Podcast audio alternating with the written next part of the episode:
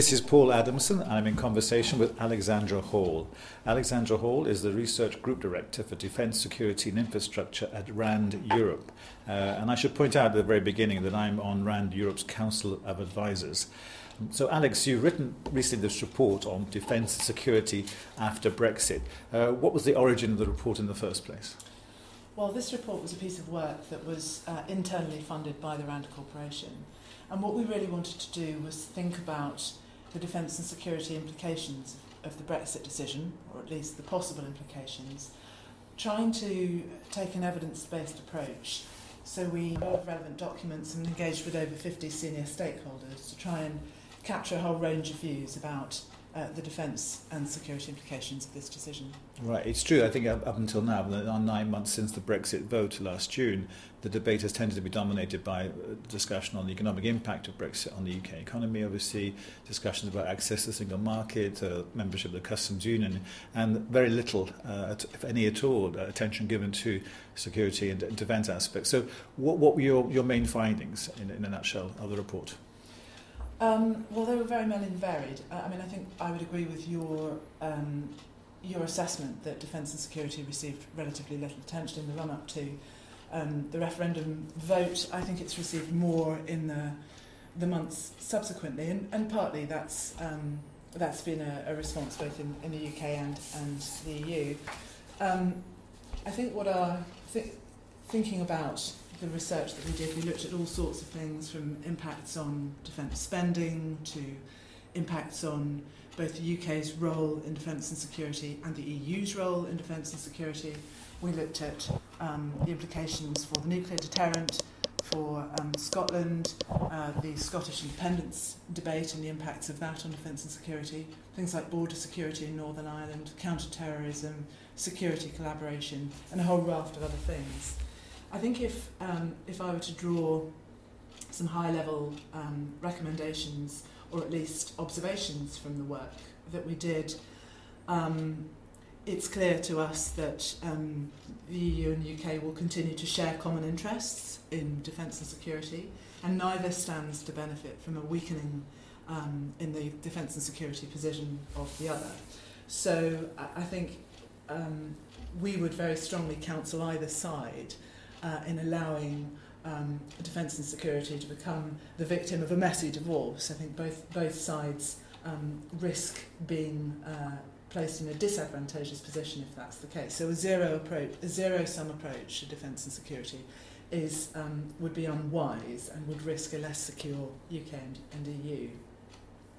Uh, the other thing I think there's a core observation of the work is that what the UK is often perceived as a net contributor to European defence and security, being uh, having the largest um, defence budget of the group and being one of only two nuclear powers. Um, this is only a perception, and I think the report really warns against this being used as a bargaining chip in the in the Brexit negotiations.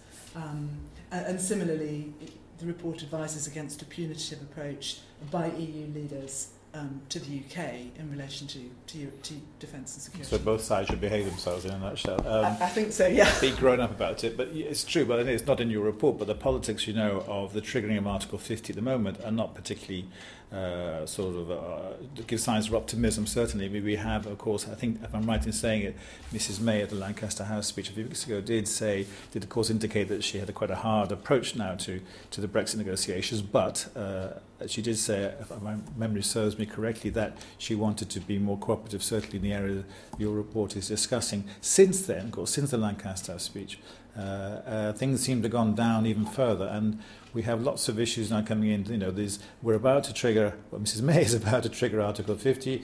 We have the declaration by the Scottish First Minister Nicola Sturgeon recently that calling for a second referendum uh, independence referendum for Scotland uh, sometime next year or early 2019. Uh, and then the, the EU27 are gearing up what seems to be quite a, quite a tense discussion. Do you, do you share those cons- in broad terms? It's not in your report, but you sense the current atmospherics are not particularly uh, propitious for the kind of things you say both sides should try to achieve?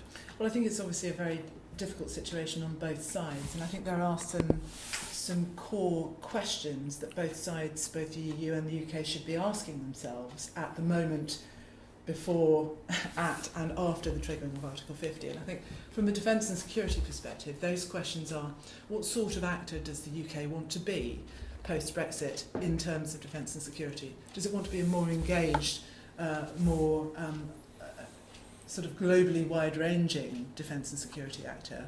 Or does it want to, um, I suppose, consolidate its defence and security position to focus on its immediate neighbourhood or its immediate um, defence and security concerns. The same could be true, I think, of the EU. And thinking through uh, CSDP, the Common Security and Defence Policy, um, is the the potential shift towards greater defence integration of the European members really desirable? Is it really achievable? If it is, how can it be taken forward in a meaningful way? And I think whilst the negotiations themselves will obviously be challenging at times, uh, whilst uh, um, you know there will be um, very difficult discussions to be had, I think questions such as this should be at the very core of both sides' approach to these negotiations. It seems to be a paradox, though, that the, as you hinted also in an earlier answer, that the UK sees itself very, very much, and maybe rightly so, as a major security player uh, in the EU context, as a major defence player in, in the NATO context. Uh, and yet, some, you know, what is happening also is some, some key member states uh, saying, well, thank goodness for Brexit, or let's use Brexit uh, as an opportunity for us, EU27, to push ahead with a European Defence Union, whatever, uh, security union, uh, and without the, necessarily the need for you know the, the UK to be part of, or certainly use the opportunity uh, where otherwise the, the UK will be getting in the way. Do you, do you see that? Well, I, I think you could approach that question in a number of in a number of ways. I mean, quite clearly um, there are strong proponents for closer defence integration in the EU, and they may view the removal of, of, of the UK as being an enabler here, where the UK has often been seen as a blocker or right. a, a sort of troublesome, um, a troublesome and, and vocal member. Um, on the other hand, uh, I think there is some argument to suggest that some European states have used the British uh, reluctance, shall we say, about um, closer defence integration as a bit of an alibi and have sort of hidden behind that position is perhaps putting it too strongly, but have, have taken advantage of the fact that they've been able to, to get behind the UK um, given their own concerns about closer integration, about the, the scope for perhaps um, duplicating with NATO, the difficulties around apportioning more money for defence, which, which we know are, are, are a real problem for some, for some countries. So um, I think it could go it could go either way. Right. Well, again, going back to the politics or the procedural aspects of, of Brexit and the divorce or the separation, whatever you want to call it, we have a situation, as you know as well as I do, where the triggering Article 50 sometime between now and the end of, of March is done by the is made by the, the Prime Minister. Uh, and then there's discussion immediately on things like budget commitments, budget liabilities of the UK towards its EU partners, uh, and, and issues such as you know rights of EU nationals in the UK, rights of UK nationals in the rest of Europe, and then possibly, if people are of goodwill, uh, a parallel discussion, subject to the constraints of the wording of Article 50, about what people call the future relationship. But people tend to mean by that the future trading relationship of uh, between the UK and the EU post Brexit. So all that means that a lot of discussion will be taken up by those issues in a relatively short period of time, uh, less than two years. We know about all that by now. And so my question is, in that context, where's the space? Where's the time? Where's the, the, the, the brain capacity to discuss the, these issues that you're talking about in your report? Well, I think that's a very real concern, and actually, it is something that we pointed to in the in the report itself. Was that given the intellectual bandwidth that will be required to absorb the whole range of issues that Brexit will trigger, um, the UK and European capacities to be strategically agile, not only to think through these very pressing immediate questions, but also to respond to things that may happen externally, is going to be very severely reduced. And I think it's therefore important to probably build on evidence-based assessments to prioritise the right things, to prioritise the things that really do need to be dealt with immediately. Now, our work suggests that actually it's security rather than defence that is going to be most immediately and most rapidly challenged by Brexit. And that's perhaps because um, the nation state is still the principal actor on defence, and so um, there is less kind of interconnectedness and less interdependence when mm. it comes to defence, whereas in security, uh, things like information sharing, intelligence sharing, mechanisms such as the European arrest warrant have had very real and meaningful positive impacts um, for both the UK and the EU. Now, I think some very early thinking has to go into how those security dimensions can be adequately covered. And that requires more than just political will, which I, I do believe exists on both sides. That, really requires careful thought um, and prioritisation. Uh, and lots of people have said, well, security is too big to fail, we'll find a way round. Well, that may be. However, in a time of uh, when resources are constrained anyway, and they may, if there is an economic economic slowdown, become more constrained. Um, that sort of duplication, perhaps overlap, um, will be unacceptable, and, and it seems that things could fall through the cracks. So I think it, uh, a long answer to your question, but actually I think, given the intellectual bandwidth that will be required to tackle these issues, early prioritisation of those things that need to be addressed and that can be addressed will be essential.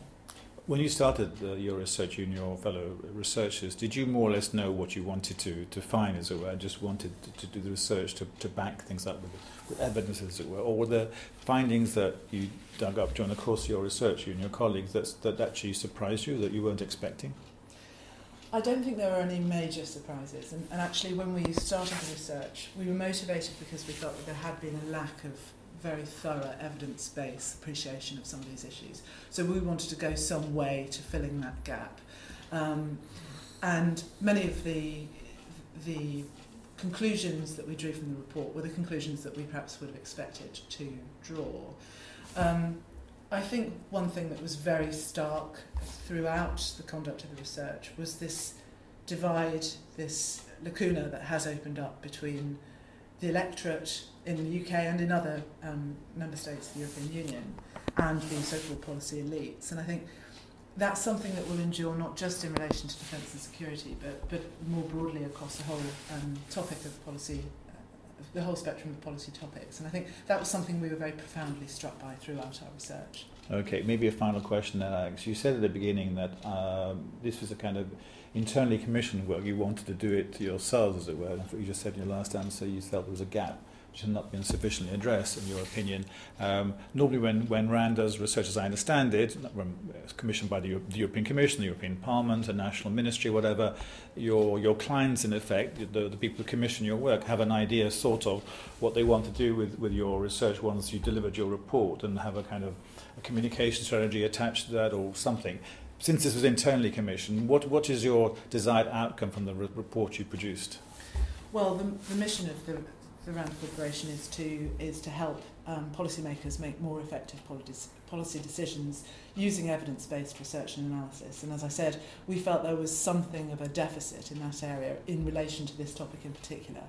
And so we hoped in doing this work that we would be able to furnish policymakers in the UK, within the institutions of the EU and within the member states of the EU with uh, a deeper, more granular level of, level of analysis than may have um, existed to date on this topic to really help inform the negotiation process, to help them think through the big questions of what does an EU post Britain look like and what does a Britain post EU look like right. in order to be able to to make more effective decisions and to, to prepare adequately for a, for a highly uncertain future. Okay, we have to leave it there. Alexandra Hall, thank you very much for your time. Thank you.